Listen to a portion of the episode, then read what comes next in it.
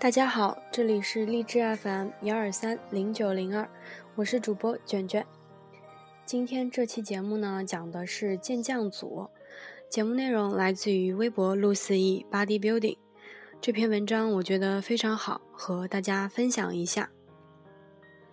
健将组的定义：先采用一个稍大的重量训练至力竭，此时不做任何休息，立即将健重量减掉一些。继续做同样的动作，直至再次力竭，然后再减重，再力竭，直到最后用很小的重量，极其艰难的力竭，就算完成了一个健将组。一般来说，一个健将组都会有两次以上的减重过程。我们会在健身房看到一类人，他会在每个训练动作最后都添加一到两个健将组。一堂训练课结束以后，健将组总数可以达到五到十组。这类人以训练激情爆棚的新手新手居多。为什么新手练着练着会慢慢痴迷于大量的健将组？以我自己曾经在新手阶段的历程来说，那时候刚接触训练，靠蛮力多于动脑子，因为健将组肌肉充血，感觉良好。能使肌肉产生持续的灼烧感，所以强迫自己每个动作结束都做一到两个健将组，以为这样就能刺激肌肉生长。事实上，在滥用健将组的日子里，正是我体型完全停滞不前的一段时间。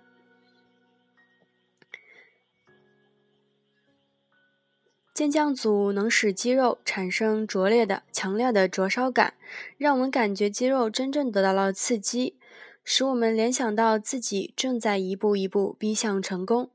最后，有些人不知不觉就像吸食毒品一样，每天每一组陷在里面，肌肉灼烧感就这样被生搬硬套的与肌肉生长画上了等号。曾经，我在狠下决心、坚决戒掉健将组之后，肌肉维度立马就发生了显著的进步。后来，我也规劝过一些朋友从大量的健将组中脱离出来，他们的体型也立即得到了改观。为了一步一步的惊醒你，先来举一个例子：用五十公斤深蹲一百次力竭，与用一百五十公斤深蹲八次至力竭。哪个方法肌肉灼烧感更强？肯定是一百次的那一种，因为这一种高次数会造成大量的乳酸堆积，使高乳酸制造了肌肉灼烧感。高乳酸对肌肉生长究竟有害还是有益？目前运动学界依然在持续争论，但已经有研究表明，肌肉乳酸水平高会导致肌肉分解、氧化，减缓肌肉恢复，有碍肌肉生长。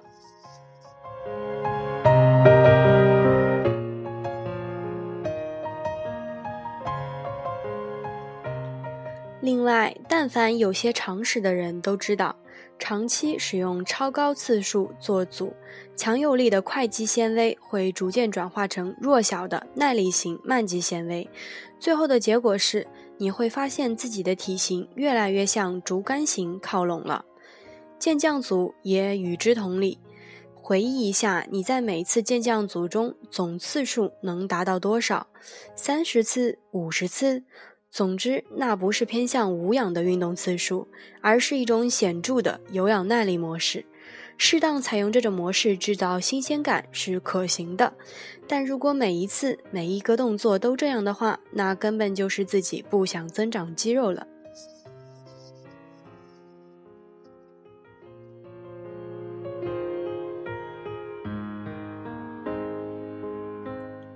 那么，我们进一步分析健将组的本质。这里再次提及有关神经系统问题。神经系统在调节着和控制其他肌肉、其他各个系统的功能活动，是神经系统在主宰着肌肉的收缩。所以，我如果我们的目标是创造更强壮、更健康的肌肉，那为什么不多花些时间去研究神经系统呢？上个世纪中叶神经系统科学的最重要发现是大小法则。大小法则告诉我们，神经系统募集运动单位，控制肌肉收缩有固定的模式。最小的运动单位总是最容易被募集到的，最大的运动单位总是最难被募集到的。如果我们只是只是端起一杯水，神经系统会募集很小的低门槛运动单位，收缩肌肉完成这个动作。当人意识到必须动用全部力量面对棘手的情况，比如硬拉三百公斤的时候，神经系统才会带动最大的高门槛运动单位开始工作。这也符合人类维持生存生存的经济性。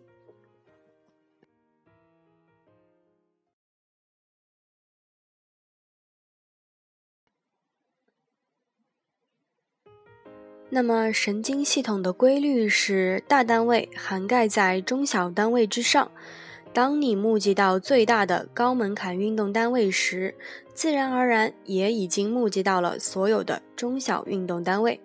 换言之，你不可能跳过中小运动单位，直接让最大的单位工作。这种现象并不存在。越大的运动单位，就越又却就越有力量，越快速。但是越大的运动单位又越容易疲劳，你无法总是让它工作。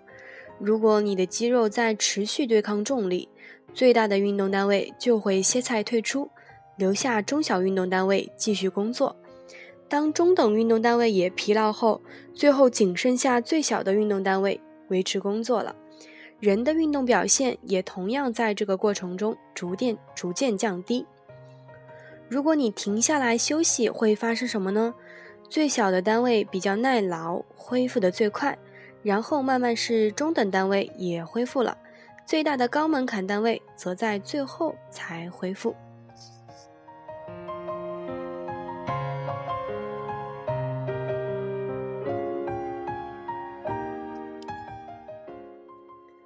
一直以来，我们有个笼统的观念，认为一组动作要不停做。直至做到完全动不了，才算逐渐启用，并刺激到所有的肌纤维。但是神经系统科学却证实了我们完全彻底从上到下、从前到后、从里到外的误解了这个过程。大小法则告诉我们，在一个全力以赴的大重量正式组开头，神经系统就可以通过高门槛运动单位单位募集到大部分的肌纤维。当一组动作越来越艰难，当动作速度慢得像蜗牛爬，当你必须降低重量才能继续动作的时候，反倒是许多肌纤维都已经疲劳而自动退出休息了。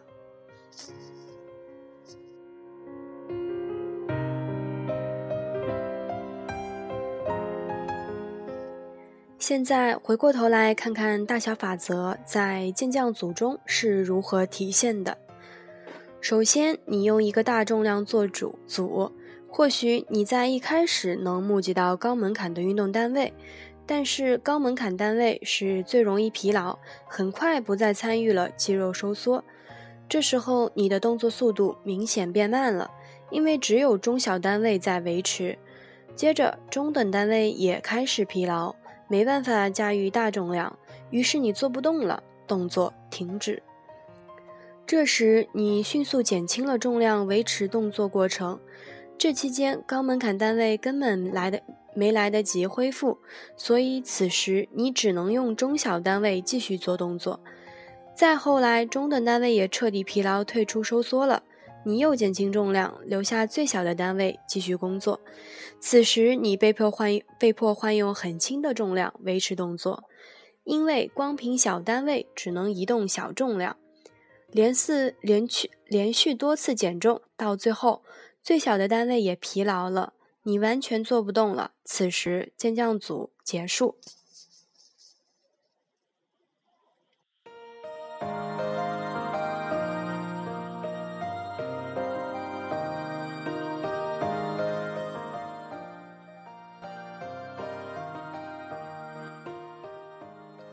那么健将组产生了哪些问题呢？第一点就是高门槛运动单位参与工作的时间很少，他老早就疲劳退出了。但正是高门槛单位运动单位募集的肌纤维最多，对肌肉的对肌肉和力量增长贡献最大。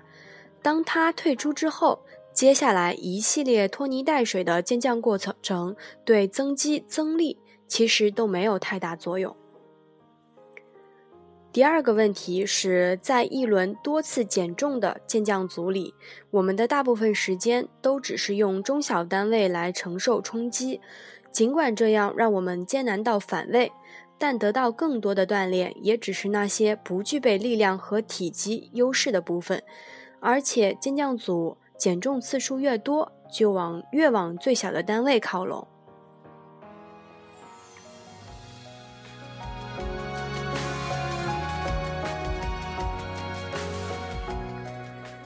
第三点是，大多数人都有过这样的经历：当我们艰难地完成了一两个健将组，在切换新动作时，会感觉肌肉收缩质量大幅度下降，力不从心了。大小法则告诉我们，神经系统无法越级跳过中小单位，直接募集到高门槛的单位。这样，我们可以进一步推论：经历过健将组。中小单位已经深度疲劳之后，会对募集高门槛单位形成阻碍，此时肌肉将很难做出高质量的收缩。虽说中小单位恢复速度比较快，但不代表经历深度疲劳之后还能像最初那样灵敏。中小单位的迟钝导致最快最有力的高门槛单位很难参与工作了，所以你会感觉接下来的所有训练动作都要泡汤。第四点是深度疲劳，还引发了训练过度。你宝贵的恢复能力并没有用在，并没有用在对高门槛的单位训练上，而是大量的消磨在那些刺激区域。最后一点就是再次提醒。你的训练长时间浸泡在中小单位工作模式里，身体为了适应，很容易将最具备体积优势的 IBB 型快肌纤维转化成中间型 IIA 型肌纤维，而中间型 IIA 型肌纤维又很容易转化成最弱小的 I 型耐力慢肌纤维。近年来，关于高强度训练法的理论大大都一致认为，动作最后一组应该干净直接，采用最大动重量做到力竭，就应该停止该动作训练。如果再安排多余的健将组，那就是对已取得成果的一种消耗。高强度训练的代表人物多里安耶兹就从来不相信健将组。通过上文，我们证明他是对的。